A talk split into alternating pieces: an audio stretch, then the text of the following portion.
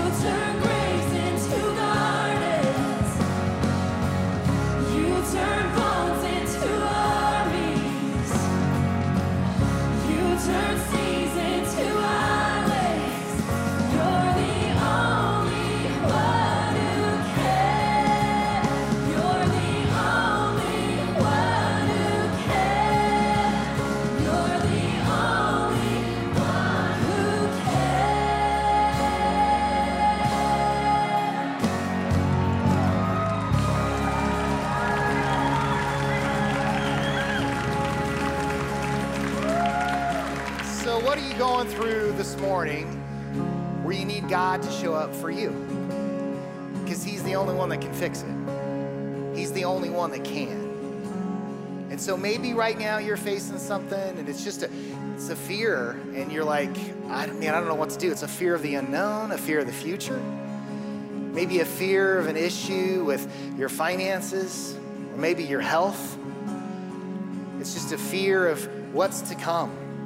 Whatever that is, let's just turn it over right now to the only one who can fix it, the only one who can make it better, the only one that can lead you out of the hole that you feel like you've gotten yourself into.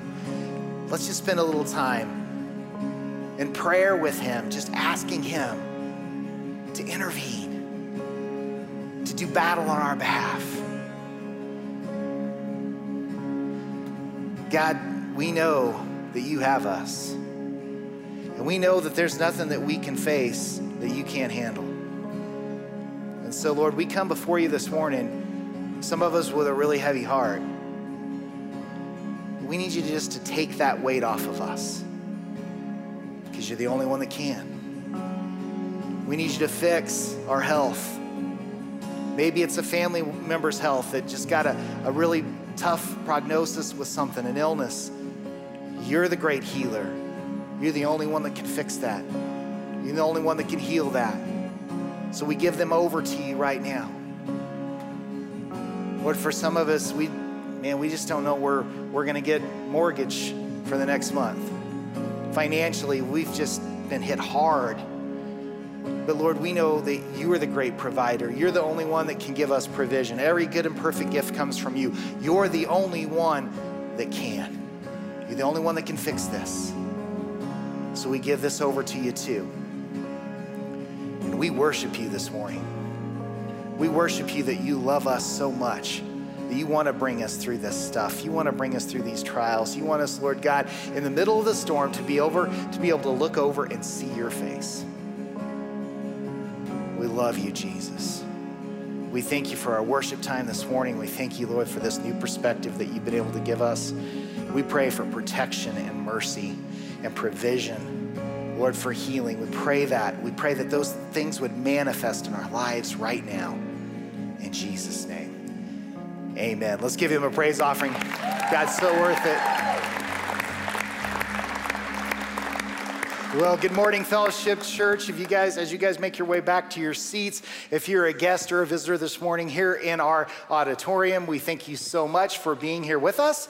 Uh, we would love to have you register uh, as a guest with us. And then if you're watching from home this morning, also, if you're maybe a first time guest, it's really easy to register here at Fellowship. All you got to do is take out your device, as far as your phone or your tablet or whatever, and text fellowship, the word fellowship, to 94,000. When you do that, you register here at Fellowship. You'll be given some more information about how you can get involved here at Fellowship a little bit more. Uh, we have guest receptions on a monthly basis for you to be able to uh, attend and uh, get to know us a little bit better, get to know the facilities, because this place can be a little big at times. So you get tours, get an opportunity to meet some of our staff, uh, as well as learn how you can better connect here. But other than that, make yourself at home. Thank you so much for choosing Fellowship Church this morning as your church family. Well, we're going to continue to worship now with the giving of tithes and offerings. I hope you have come prepared to give back to the Lord. We've been worshiping Him with song. Now we're going to worship Him with giving. It's very easy to give here at Fellowship. Of course, we don't pass plates. Uh, we just Basically, the easiest way is to once again use your handheld device. You can text tithe, you can give through the Church Center app, which is probably the easiest, or through our website. And then if you do have a tithe or an offering that you have here uh, this morning, like me, I'm old school. I still write checks. Yes, old school. Just write them out, baby. That's old school. Is it crazy that you call check writing old school? Yeah. Anyway, uh, if you have one of those old things that are pieces of paper that you would like to stick in our offering boxes, you can do so in the lobby. We have several of those uh, out there for you. But other than that, let's just pray and ask God to bless as we give this morning. Lord, we love you and thank you so much uh, for everything you've done for us. And we recognize that every good and perfect gift comes from you. And I pray right now that as we give to you, Lord, that you would unlock the blessings that you speak about in your word as far as into our lives, that your blessing and favor would manifest in our lives. And I pray, Lord, that as we give, everything that would come in would be to your honor and glory, Lord, and sufficient for your church's needs. And we pray these things in Jesus' name. Amen. God bless you as you give. Well, good morning. Man, it's good to see y'all here, and I'm so excited about our lead pastor's message this morning. It is going to be so good. He's, talking about it a little bit, and I'm excited to hear it today. It is just going to be great. And it is wonderful that this is choir day. Love having the praise team expanded up on our platform. Love the energy they bring. Love their, love their anointing that's on their life. And I just want to make mention to you, those of you that are home, that we're hoping that there's going to be a time come very, very soon where you feel comfortable coming back into the church, coming back and worshiping among and with your church family. And whenever that time is, whenever you feel comfortable, come on back. We'd love to have you. There is nothing like worshiping in a live worship service with a live band of people. I just do not believe that while you're sticking that pancake bite in your mouth, you're worshiping like what you would do here in this worship center. So I hope to see you again really, really soon. Next week is Memorial Day weekend, and we have a couple of hundred people that are going to be going up to the mountains in Cedar Ridge to, uh, to camp, and it is going to be wonderful. Adults are going to be gone for supervision. There's going to be tons of kids that are going, uh, and lots of people travel during Memorial Day weekend. So our lead pastor asked me to start a two-week series next Sunday. Now I said to him, "You know, there's going to be a lot of people gone." He said, "That's why I want you to speak." That's what he said. But I am very excited about this because many of us, many of us know that God will save you through a personal relationship with Jesus Christ. You can have a home forever in heaven and the greatest life you can possibly live. We know the only way to go to heaven is through a relationship with Christ. We get that. But here's what I want to ask you Do you know that God knows what it takes to make you happy? Here's the title of the series next week Even Now. And here's my question Even after the mistakes that you've made, even after some of the stupid things that we have done, even after we have gone through life and we've had our hearts broken and we've been betrayed more than once, even after we were counting on growing old with a person that we love very much and they went on home to be with the Lord, my question to you is even after everything that you've experienced in this life, even now, do you believe God can still give you the greatest life that you can possibly live? Do you believe that God knows what it takes to make you happy? Next Sunday, we're starting the series called Even Now. If you have family members that are in town, bring them to church with you. If you uh, are not leaving town, come on to church next week. Come on back. We'd love to see you. Love to, love to just spend some time with you in the house of God. We've got some more announcements for you. You're going to hear a great song, and then our pastor is going to come and speak to us. Camp 4640 is this week. If you are looking for any sort of information for your camper on what team they are on, or if you have any questions for the youth staff, they will be at the west end of the lobby. Look for the Camp 4640 information sign, and they will take care of you. Coming up in July is the Super Kids Conference. It's going to be July 18th through the 20th. It's a great event for the elementary age students. There's going to be so many different things to do there from the brand new kids castle to sliming the pastors. It's a staycation style event where there's going to be sessions and services with amazing worship, great teaching, but also a whole lot of fun. So campers will go home each night they'll come back for the schedule. You can check the Church Center app and we ask you to please sign up on the Church Center app. But if you have any questions, you can stop by the info center to learn more. I hope you guys have enjoyed the choir today. They are so awesome. They add so much to our services. As a special treat, we have a choir special. Wait, there's a choir special today? How come they return my calls about joining the choir? I didn't think that edition was that weird. I don't know. Either way, I hope you enjoy today's choir special.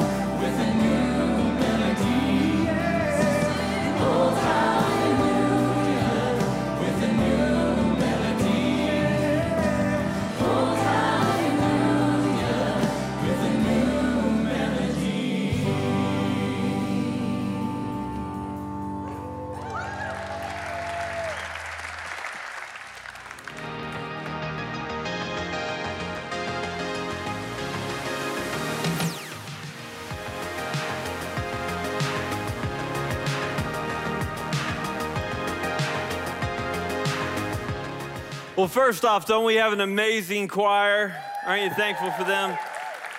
Guys, I know we already talked about this just a moment ago, mentioning camp, but uh, as a parent who's had to deal with quarantines and COVID and mask and all of that, I wonder how many parents in this room are just thanking God that your kids are gonna get out of your house next week.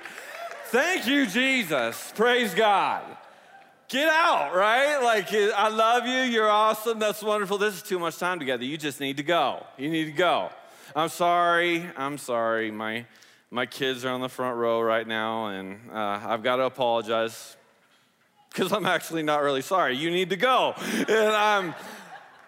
I'm telling you, I, I think we all feel that way sometimes, and I'm excited about what's going to take place. I know it's not going to just be a getaway, but God is going to move in incredible ways, and I believe God wants to move in this room today. We've been talking um, about walking with Jesus, right? This year we've been talking about walking with Him. What's it look like to live life with Him? So we've been looking at His teachings, we've been looking at His actions. And today I want to look at a very famous teaching that He has. The title of my message are The Steps to Happiness. I wonder, how many of you want to be happy?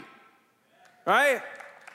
If you didn't put your hand up, I don't know what's wrong with you. Just get out of here, right? Like, but, but we all want to be happy. And I, I think the truth is, we all want to be happy all of the time. But here's the difficult thing with that nobody's happy all the time except crazy people, right? It's like we want to be happy, but, but sometimes the circumstances of life cause us to find ourselves in situations where we don't find ourselves very happy. And I, I found a passage of scripture. It's a teaching from Jesus and, and walking with Jesus. It's a teaching. Uh, one of his most famous teachings in the Bible is the Sermon on the Mount, found in Matthew chapters 4, 5, and 6. And today I want to look specifically at part of his teaching uh, in Matthew chapter 5 called the Beatitudes. Why is it called the Beatitudes? Because every one of them starts with a B. It's as simple as that. And um, he uses the word blessed in this. And using the word blessed in this, uh, I think what happens a lot of times when you and I think about being blessed, where does your mind go first? I, I know to be honest for me, and I think for many of us, my mind goes money. If we're talking about blessings, money. I want, I want more money. I want more stuff. That's what a blessed life is, right? I want to have uh, like overflow in my bank account. I want to have the boat. I want to have the RV. I want to have the vacation home. I want I want all the stuff, right? We think blessings that way and we really reduce what what God is trying to teach us and how he's designed us and what he wants for us when we take the word blessed and we break it down to something as simple as just resources. Because the same word that Jesus uses for blessed, um, we see in the New Testament in the Gospels, is the word makarios, which it's a Greek word and it can be transliterated as the same word as happiness. Happiness. So if you want to be happy, then then he teaches us what the steps are. It's like you can imagine uh, Sermon on the Mount, Jesus sits down to teach, and it's like, you know, he's saying, Well, what am I going to teach? And you can just imagine someone, uh, uh, Hey, Jesus. He's like, Yes, you, you over there. No, no, not you. You in the tie dye shirt. You. Yeah, how can I help you? Yes, Jesus, I want to be happy. And I think for a lot of us, if we were able to speak to Jesus now, I know there would be a lot of depth of, of things we would talk about, but on a surface level, a lot of us would ask Jesus the question God, I want to be happy. How, how do I get happy? Like, I want some peace in my life. I want some joy, joy in my life, some fulfillment in my life. How do I get happy? And he sits the, the people down on this mountainside and he begins to teach them eight things that aren't, that all happy people have in common. That if you want to be happy, this is going to be a trait that you have. If you want to be happy, this is going to be something that you understand. That, that this goes beyond just being blessed. It goes beyond just like fi- financial things. This, this, this is like, do you, do you want happiness in your soul? Do you want happiness from a day to day life? I, I, know that we try to look for happiness in every different way. How many of you want to be happy? It, it, turn to your neighbor and tell them, I want to be happy. You can tell them, I'm happy I'm sitting next to you right now. But that's not enough. I need more.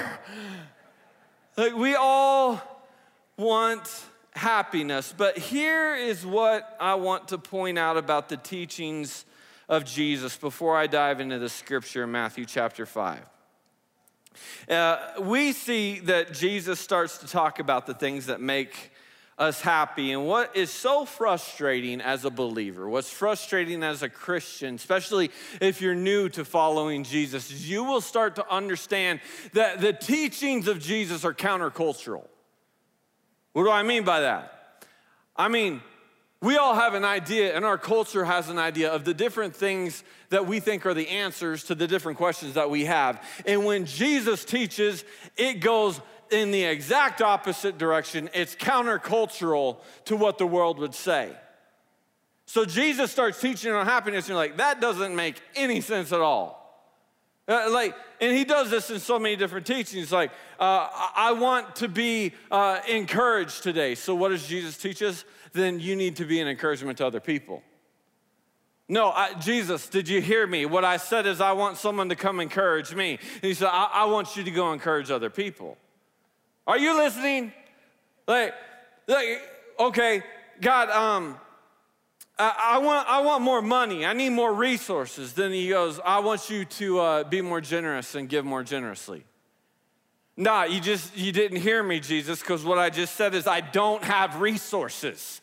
I need, I, I, I, I, I'm stuck now. Like, I, I need more money. I can't pay the bills. And he said, Yeah, I want you to be more generous. So, what does the world teach? The world teaches you need to save up as much as you can. The world, you, need encouragement, then, then read yourself a happiness book, a, a self help book. Find, find some way to encourage yourself. If no one else will encourage you, you encourage yourself. That's what the world teaches. He is countercultural in everything he teaches. And when you read what Jesus says are the steps to being blessed or the steps to being happy, you go, that don't make no sense.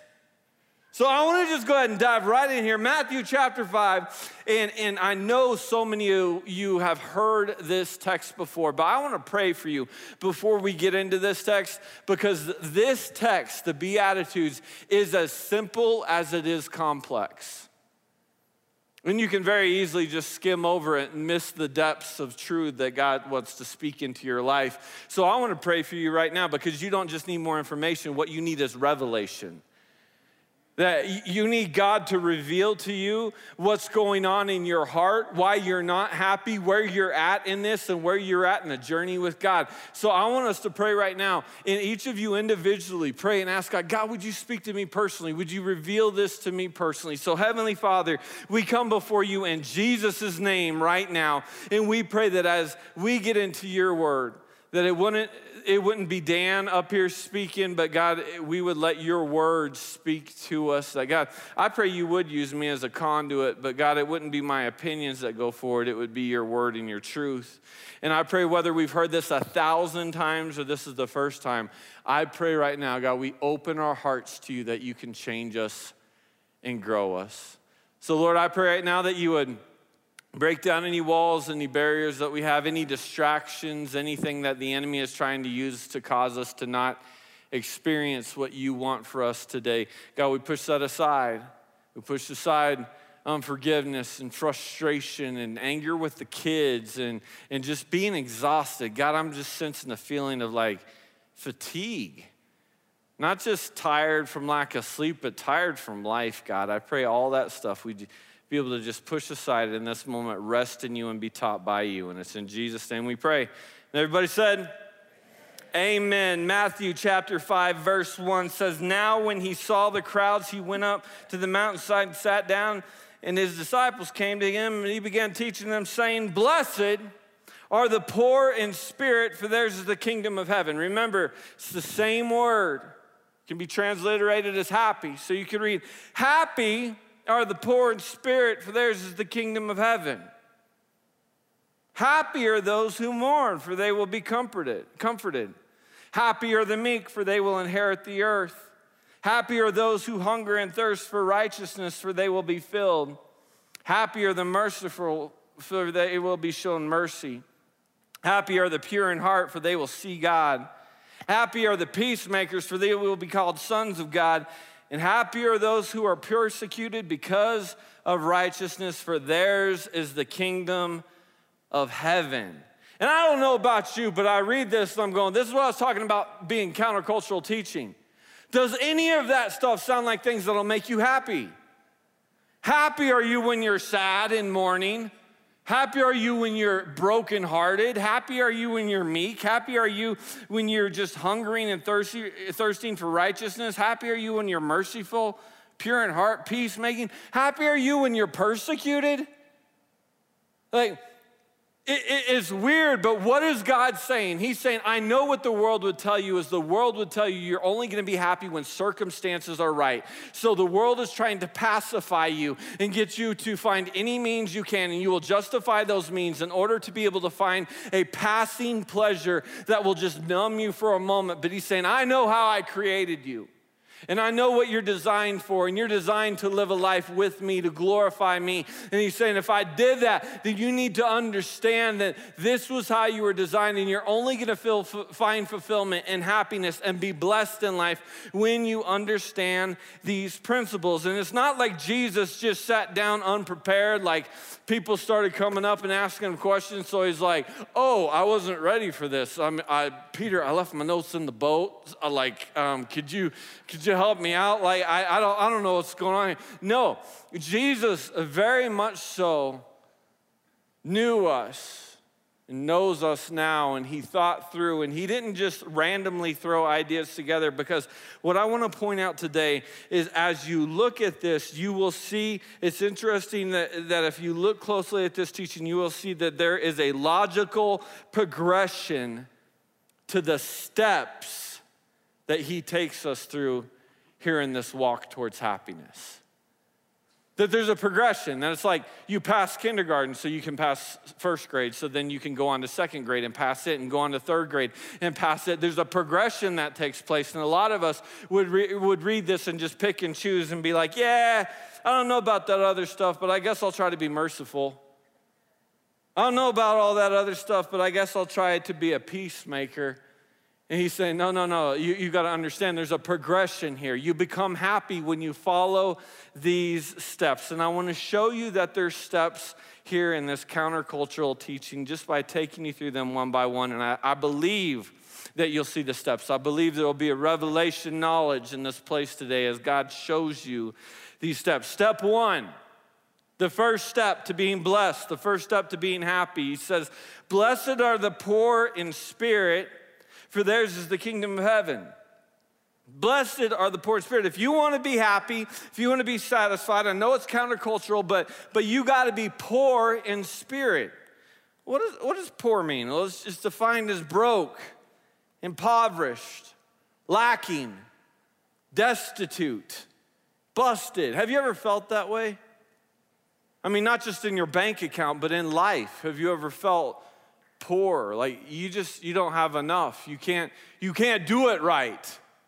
You know, is, is there anyone in here? Just me? It's like, man, I, I feel that way sometimes. I feel like I don't have enough. Apparently, you guys are perfect. So I'm just gonna like move forward to the camera here, to the to the people that you didn't even make it to church today. So I know that you're feeling like there's times that you feel like you just don't even have it together. I don't have it in me to get up and get clothes on today, right? I don't have it in me to put my makeup on. Like, I feel broke, I feel busted. And are you guys perfect? Did you ever feel that way too? Like, you gotta talk with me. You gotta understand that this. uh, The word of God is living and active. It, it cuts deep into our hearts and changes us. We got to respond to it and let us let it change us. And see, if we look here, Isaiah is a perfect example of someone who was spiritually broke before God. Says, Then I said, It's all over. I'm doomed, for I am a sinful man. I have filthy lips, and I live among people with filthy, filthy lips. Yet I've seen the King, Lord of the heavens armies. See, he was poor, and here's the important thing he was willing to admit it. He was willing to admit it. And sorry to pick on you at home. I know, I know there's people at home for many different reasons, but I wonder are you willing to admit when you're, when you're broken spiritually? See, I get lost sometimes, and, the, and the, the truth about the problem with me getting lost is not that I got lost, it's that when I'm not willing to admit it. I've told you this before, and many of you know one of my biggest pet peeves in life is backseat drivers. I thought I have known. How many of you, just so you know, how many of you are sitting next to a backseat driver right now? You just admit it? Yes, that's right. You're sitting next to a backseat driver. Yeah, like uh, I'm driving right now. Guys, I thought I knew backseat drivers. I've teased that my wife is a backseat driver. I found out she's not. Um, uh, I- I've teased that my daughter Rachel is a backseat driver. She's not. But I have a 15 year old who is in driver's ed. and I had no idea someone knew so much about driving. It's like, I'm driving down the road and it's like, Dad, you didn't come to a complete stop there. Dad, your hands aren't at 10 and 2. Dad, why don't you use your blinker? Dad, you're going five miles over. Look, get out of the car! Walk yourself till you get your driver's license. It's like, for crying out loud. And worse than that, I've got a GPS in my car. And I'll turn the GPS on sometimes. So she's telling me, you need to turn up left up here at the sign. And then the GPS turns up, turn left in one quarter mile. I'm like, good Lord, there's too much of this going on. But the problem is, is like I, I've brought this upon myself because what I'll do is I'll go through life and I'll go through driving sometimes without really paying attention, and I can tend to find myself getting lost. And the problem is not that I got lost, the problem is not being willing to admit it when I'm lost. So Jesus is saying, listen, blessed are the, the poor in spirit. Why? Because theirs is the kingdom of heaven. It's like when you're finally willing to admit that you're broken, that you're lost. That's the first step. If you want to be happy, the second step is blessed are those who mourn, for they will be comforted. Well, if this is a logical progression, blessed are those who mourn. If it's a logical progression, then what am I mourning over? Blessed are those who mourn. Mourn over what? Mourn over the fact that you're poor in spirit. You're mourning over the fact that you've recognized that you're lost. You're mourning over the fact that you recognize that you're broken and you can't do things on your own. This is where Peter was when he denied Christ and, and wept over his sins uh, in Matthew chapter 26. It says, Then Peter, Peter remembered the words that Jesus had spoken, and before the rooster crows, you will disown me three times. And he went outside and wept bitterly. He just lost it over his sins. He lost, have you ever done that? Have you ever got to the point where like, I can't get a grip on any of this, I'm just losing it, and you just absolutely mourn and lose it over the fact that you've made mistakes, that you got sin, a sinful nature in you. I can remember back when I was like six years old, um, and I, I, we were still living in Texas at the time, I think, and I, I remember uh, just in the middle of the night, remember, like I felt like I didn't recognize what was going on at the time, but I felt like I was remembering all of these things that I'd done. I remembered lying uh, to my parents. I remembered getting in a fight with my sister. I remembered uh, like all these different things. And I got up in the middle of the night and went and woke my parents up and like, guys, guys. And I'm like, whoa, ah, it freaked them out. I'm like, uh, I gotta tell you, I lied to you about this and I lied to you about that. And I got in a fight with Mindy. And they're like, oh, okay okay, well, we forgive you. Go, go back to bed. And, and the truth was, they, they explained to me later, they knew exactly what was happening. They knew that the Holy Spirit was talking to me and showing me that, that this sin problem in me exists and it's something I should be sad about because it's something that He doesn't want for me and He wants to take away from me. And I can tell you all through life, I have done this so many times. Not gone into my parents' bedroom in the middle of the night, but. Um, but but I, have I've gone through a stage where like I thought I was doing better, and here I am. I'm mourning over something like God. I, I failed here again. I'm struggling here again. I'm just I'm messed up in this area. God, would you would you help me? Blessed are those who mourn. That brings us to the third step. Blessed are the meek, for they will inherit the earth. Meek. See, I don't know about you and your definition of meek, but when I first heard meek, I tend to think of like a weakling, like a Barney Fife type person. You know, like the guy who's got a gun but no bullet in the chamber is like, I, uh, it, it's like just weak, weak. But the truth is, the word meek means to bridle a wild horse. It's the bit. This word is translated, alliterated as a bit. So, to meek something is to take something powerful and put it under the control of someone else. So, to be meek is to take the power that you have and allow God to take the reins of your life and, and, and put it under His control. But the truth is, so many of us, though, in life, it's like, what, what are we taught? It's like, no, you're strong. You can do anything you want to do. Just be what you want to be. You do you. You get out there and you, man, you let them have it. Like, they don't, you don't deserve to be treated that way. You don't deserve to be overlooked. You don't deserve for them to, to, to ignore you like that. You don't deserve that. So we, we come up with pride instead of meekness. And we think, I got to have my power and my strength. And we really think we're something, don't we? Think if I just had it my way, if I was the president, I'd do it this way. If I was on city council, I'd do it this way. If I had kids, I'd raise them this way. Yeah, only people who don't have kids say stupid stuff like that.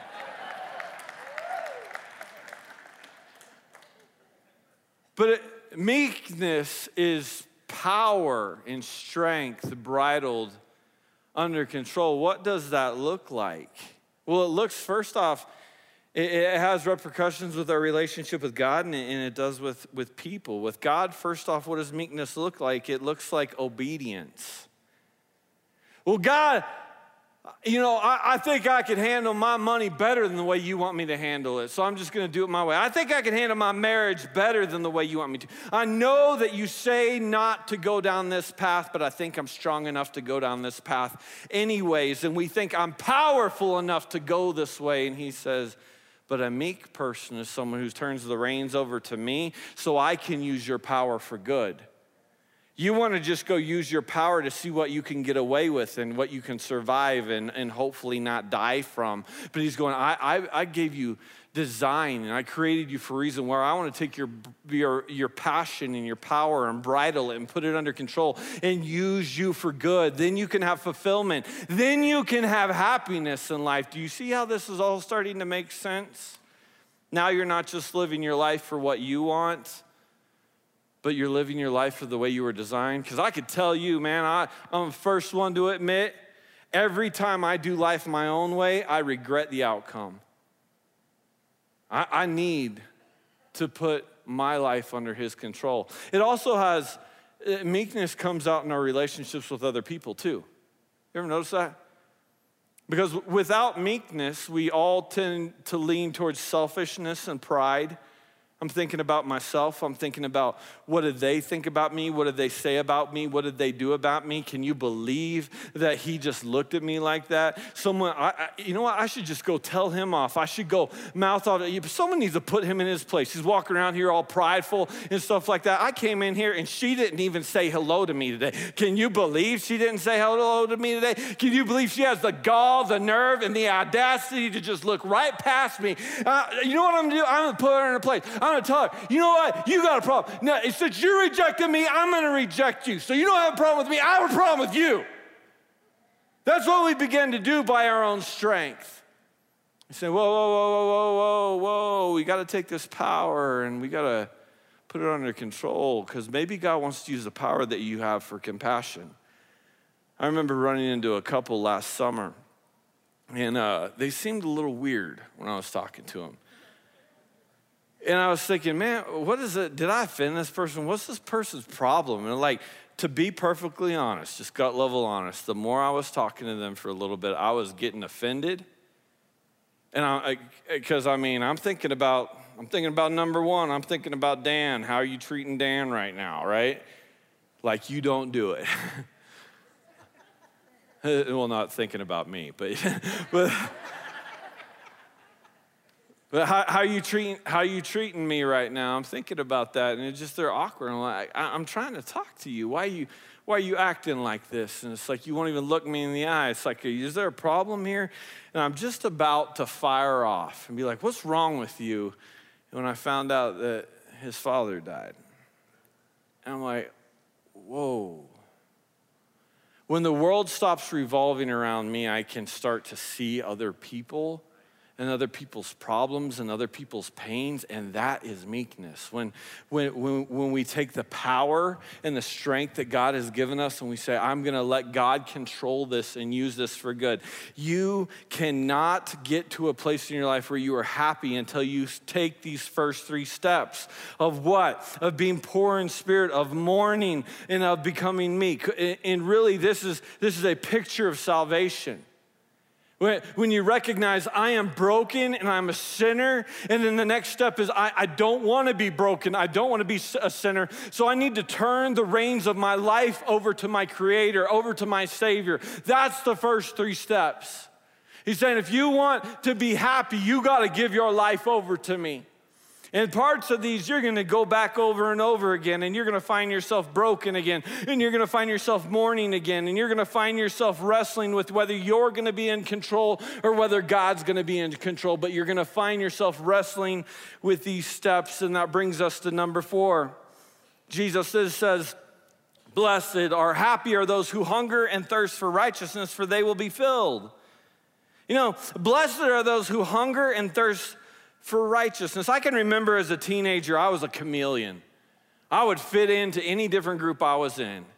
If I was with the jocks, I would look like a jock. If I was with the partiers, I'd look like a partier. If I was with the potheads, I'd look like a pothead. If I was with the church people, I would bring out my Christianese and I'd talk like a church person. Bless God, thank you, Jesus, hallelujah. Let's sing that awesome. And then I'd do it all over and over again. And it, it was exhausting because I started having to think, like, wait, what group am I in and how am I supposed to act right now? It's like there's this duplicity in my life. I'm not, I'm not the same person from one group to another. There was no lack of righteousness, no lack of right standing. And, and it's like, it was frustrating. And maybe you felt that way. Are you the type of chameleon person where maybe at work you act like a certain thing? Maybe uh, on the golf course you act different. And it's like you find yourself, I don't even know. It's like, why am I talking in this British accent with this group of people? Is this even the right group of people? I don't, I don't know. It's crazy. We find ourselves sometimes living like a, a two sided life, but blessed are you when you realize that you're not satisfied with what the world has, but you want what God has instead. It's kind of like the healthy diet thing. I've been eating very healthy and very clean for the last several years. And it's so funny because if you go back and listen to my old sermons, you'll recognize I used chicken wings as an illustration in just about every message that I taught. And it looked like I ate a bunch of chicken wings because I, I did. Um, but, but as I have changed and as my, my, what I've put in my body has changed, my hunger has changed. And the, the honest to God truth is, uh, it- it- am I going to sit here and tell you I, it's not like I never want a chicken wing again, never want a piece of cake again? No, of course I do.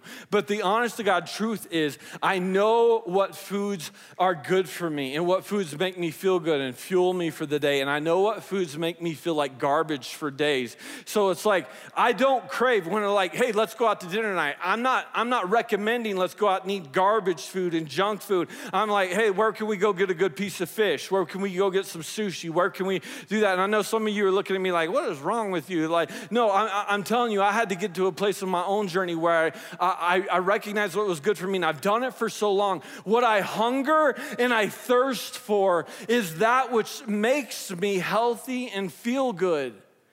And that's what exactly, and so I don't even want the garbage anymore. Is it still tempting? Yeah. But I don't want to go down that road because I don't want to feel that way. And that's what Jesus is saying here is you're going to be happy and you're going to be blessed when you get to the point where you don't want what the world has. You don't want the pacification of here's an alcoholic drink, here, here's a drug, here's some uh, website, here's something to pacify you through the day. You're going, no, I want to get filled up on His Word. I want to get filled up on His presence.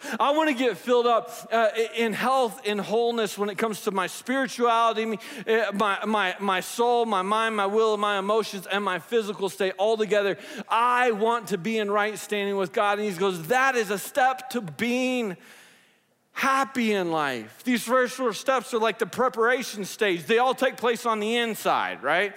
And then the last four, which we're going to move through very fast, are the presentation stage. So if you want to be happy, these things happen in your heart. You're, bro- you're poor in spirit. You mourn. You become meek. And, um, and, and then after that, you become one who hungers and thirsts for, thirsts for God's righteousness. And then he moves on to the second part of the teaching. Number five, he says, Blessed are the merciful, for they will be shown mercy. The first thing we do outwardly after we receive the change and the grace and the mercy of God, the first thing He says to do if you want to be happy and blessed in life is to show that same mercy to other people. That's a sign of spiritual maturity. It is not a sign of spiritual maturity that you can quote the book of Romans. It is not a sign of spiritual maturity that you made it to 104 uh, church services last year. It is a sign of spiritual maturity when you start showing mercy and love and grace to other people who are hard to show mercy and love to grace to you. And maybe they hate you and maybe they treat you wrong. And every time you see them, that they don't do it right and it hurts your feelings and you, you can become offended. And the Bible says, Jesus said, hey, it is impossible. Listen, Jesus said that something's impossible. He says, it is impossible that what? What, God, is impossible? That offenses will not come. Don't be fooled by this. You're gonna go through life and people will offend you. And, and I think that's the weird thing about Christians is we're like, but I'm saved. I, they're saved too. Why am I being offended right now? Why did they treat me like that? Because Jesus said, you are in a broken, fallen world, and it is impossible for you to go through life without getting offended. He calls it the bait of Satan. It's something that causes us to be veiled, where we get confused by what God's plan is for our life. So he's going, listen, you have to be someone who shows mercy. So when they offend you, forgive them. When they offend you, because here's the truth someone who's unwilling to show mercy has never looked at your own life and realized what God has shown you mercy for.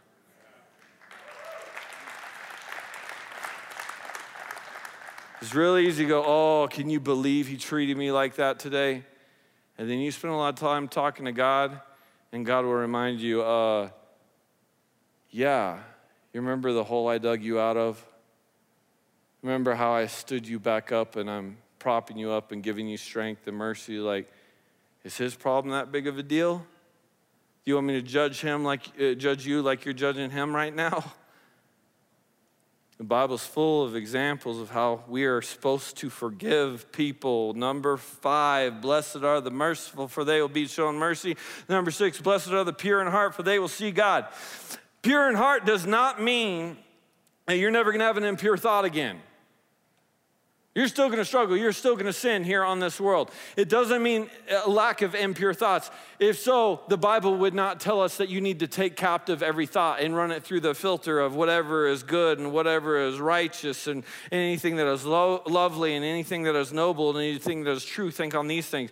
No, uh, purity here, pure in heart. What is Jesus saying? He's saying, um, uh, you, you, I'm looking for sincerity. I'm looking for, for authenticity. I'm looking for real. I'm looking for a life that's not duplicitous. I'm not looking for you to be a chameleon and act one way a certain way and one way another way. You're polluting the waters of your life with the mud of the world. He's saying, I want there to be a pure heart where you are just the same person with me as you are with else. I want purity that way. And the truth is, the world is looking for that type of purity. I can remember when my nephew, who I think is like 19 years old now, he was about 18 months old.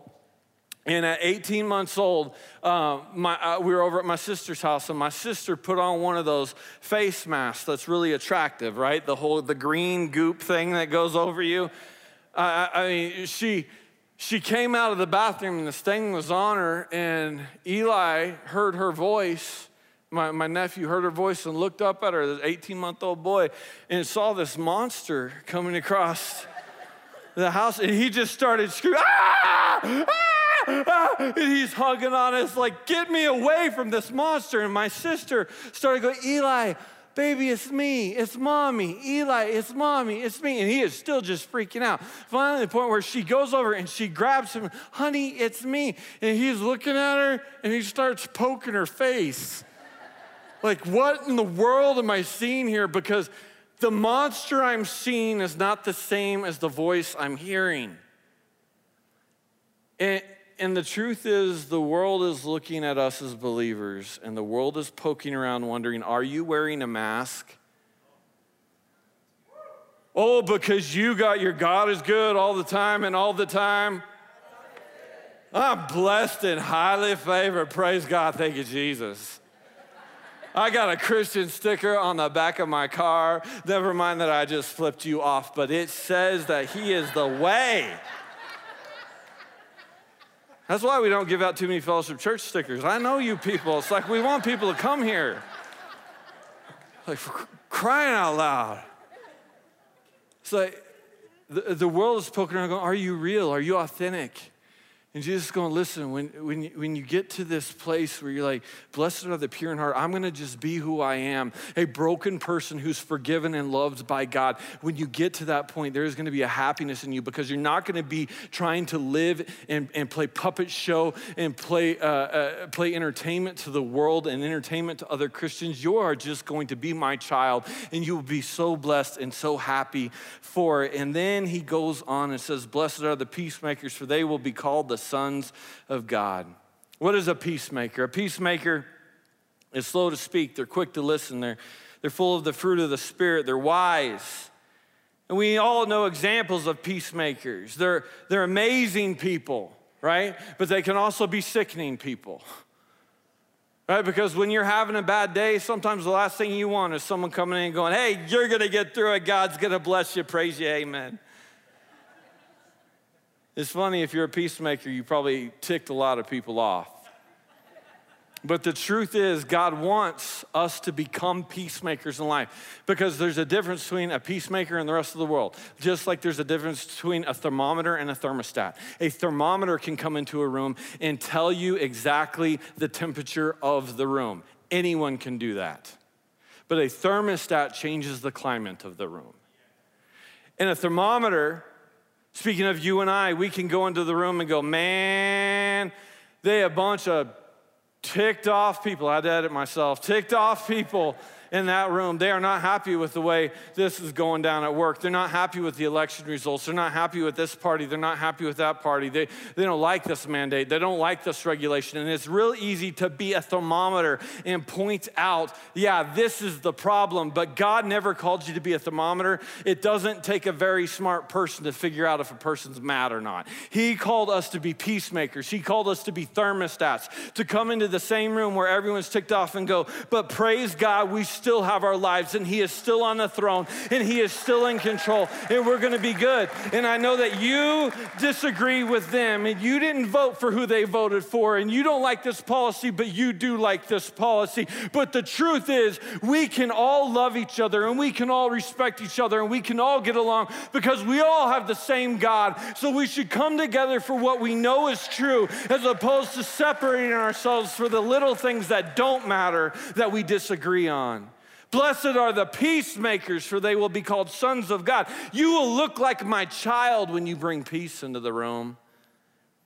So, if you want to be happy, let's have a quick review here. Let's go ahead and put these up on the side screens. We see that there are steps to this. Blessed are the poor in spirit, blessed are those who mourn, blessed are the meek, blessed are those who hunger for righteousness, blessed are the merciful, blessed are the pure in heart, blessed are the peacemakers, right? And that brings us to the last one blessed are the persecuted.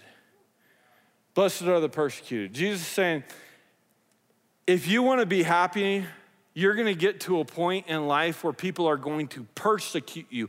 They're going to hate you because of me. Because the world doesn't know what to do with Jesus. The world doesn't know what to do with his teachings. So, so the world tries to crucify him, tries to push him off and push anyone that looks like him off. And here's why. When I start to follow Jesus' plan for my life and I get up here to a point where God is blessing me and he's making me happy and it's not working for other people that don't know Jesus, they look at me and they think, when you get to the top, when you get to the top, you know what people want to do? They want to knock you off. And I know some of you sitting there right now and you're like, man, I'd love to just shake that ladder and watch his bald head bounce across the stage. I'm gonna pray for you.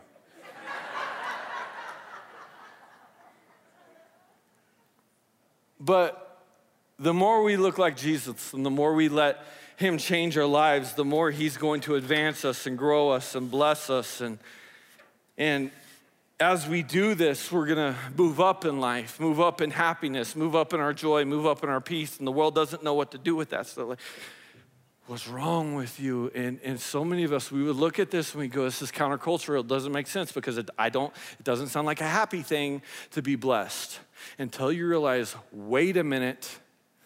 Do you want to be blessed so much and do you want to be so happy that people can't stand how happy you are? The type of happiness Jesus has for you is bigger than what you're looking for. Would you stand to your feet with me? Because I want to ask you, let's, let's put these back on the screen. I want to ask you to take a moment of introversion and, and ask yourself, what stage are you on right now? Are you, are you poor in spirit? Are you mourning?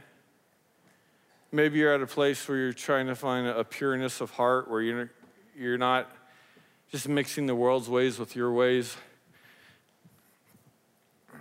I think what I want to share with you is that in getting ready for this, in preparing for this, my wife and I were praying, and we talked about the fact that there are many of us who we look at anytime there's a progression.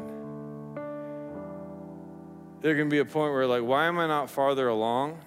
And that can be disheartening, and it can be a struggle, it can be a frustration, but there's something that is just as difficult as maybe you would say at one point in my life, I was a lot farther along than I am right now.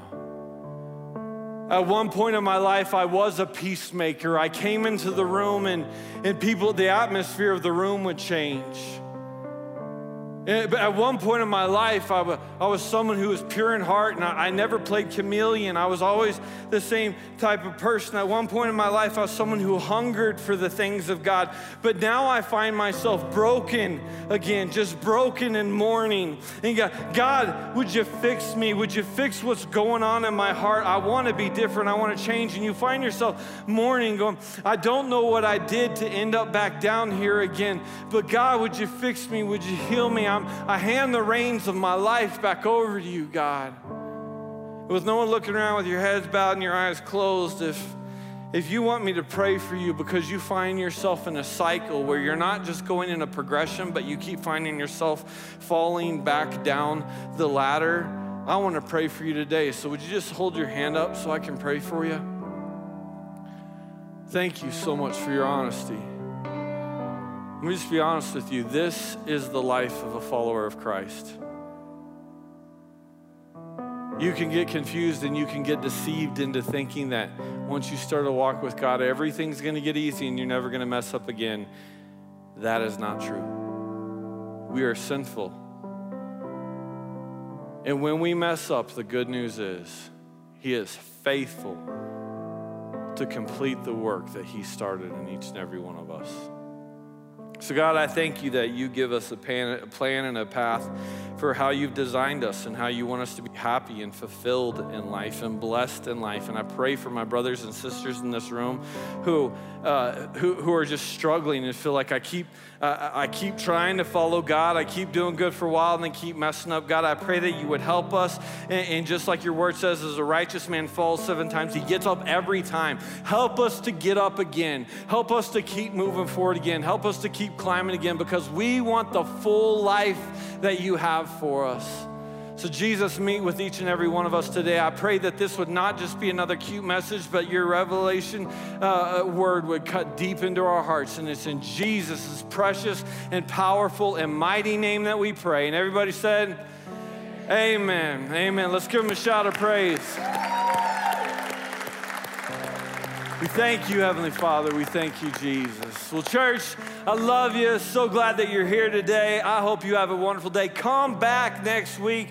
Bring your friends, bring your family. Doesn't matter that it's a holiday, it matters that we get right into His presence. So thank you for joining with us online. We love you. Text the word fellowship, uh, fellowship to 94,000 so we can get in touch with you. You have a wonderful week. Thanks for listening to this week's message at Fellowship Church. If you've not made Jesus Christ your Lord and Savior, I want to give you the opportunity to do that right now. The Bible says in the book of Romans if you declare with your mouth that Jesus is Lord and believe in your heart that God raised him from the dead, you will be saved. You can do that right now. I just want to encourage you to pray this prayer with me. With me. You can repeat after me Dear Jesus, I am a sinner I need forgiveness. Please forgive me of my sins. I believe that you are Lord, that you died on the cross for my sins, and that you rose again. And God, I thank you for that. I ask you now to be my Savior, to guide my life, and to give me a home forever in heaven. And God, I ask you this in your precious Son, Jesus Christ's name. Amen. If you just prayed this prayer for the first time, or if you need prayer, we would love to hear from you. You can contact us here at the church at 970 245 PRAY or at prayer at fellowshipgj.com. If this is your first time experiencing Fellowship Church, please click the first time link located in the description below the video. Thanks again. We hope to see you next week for our online services at 9 a.m. and 11 a.m.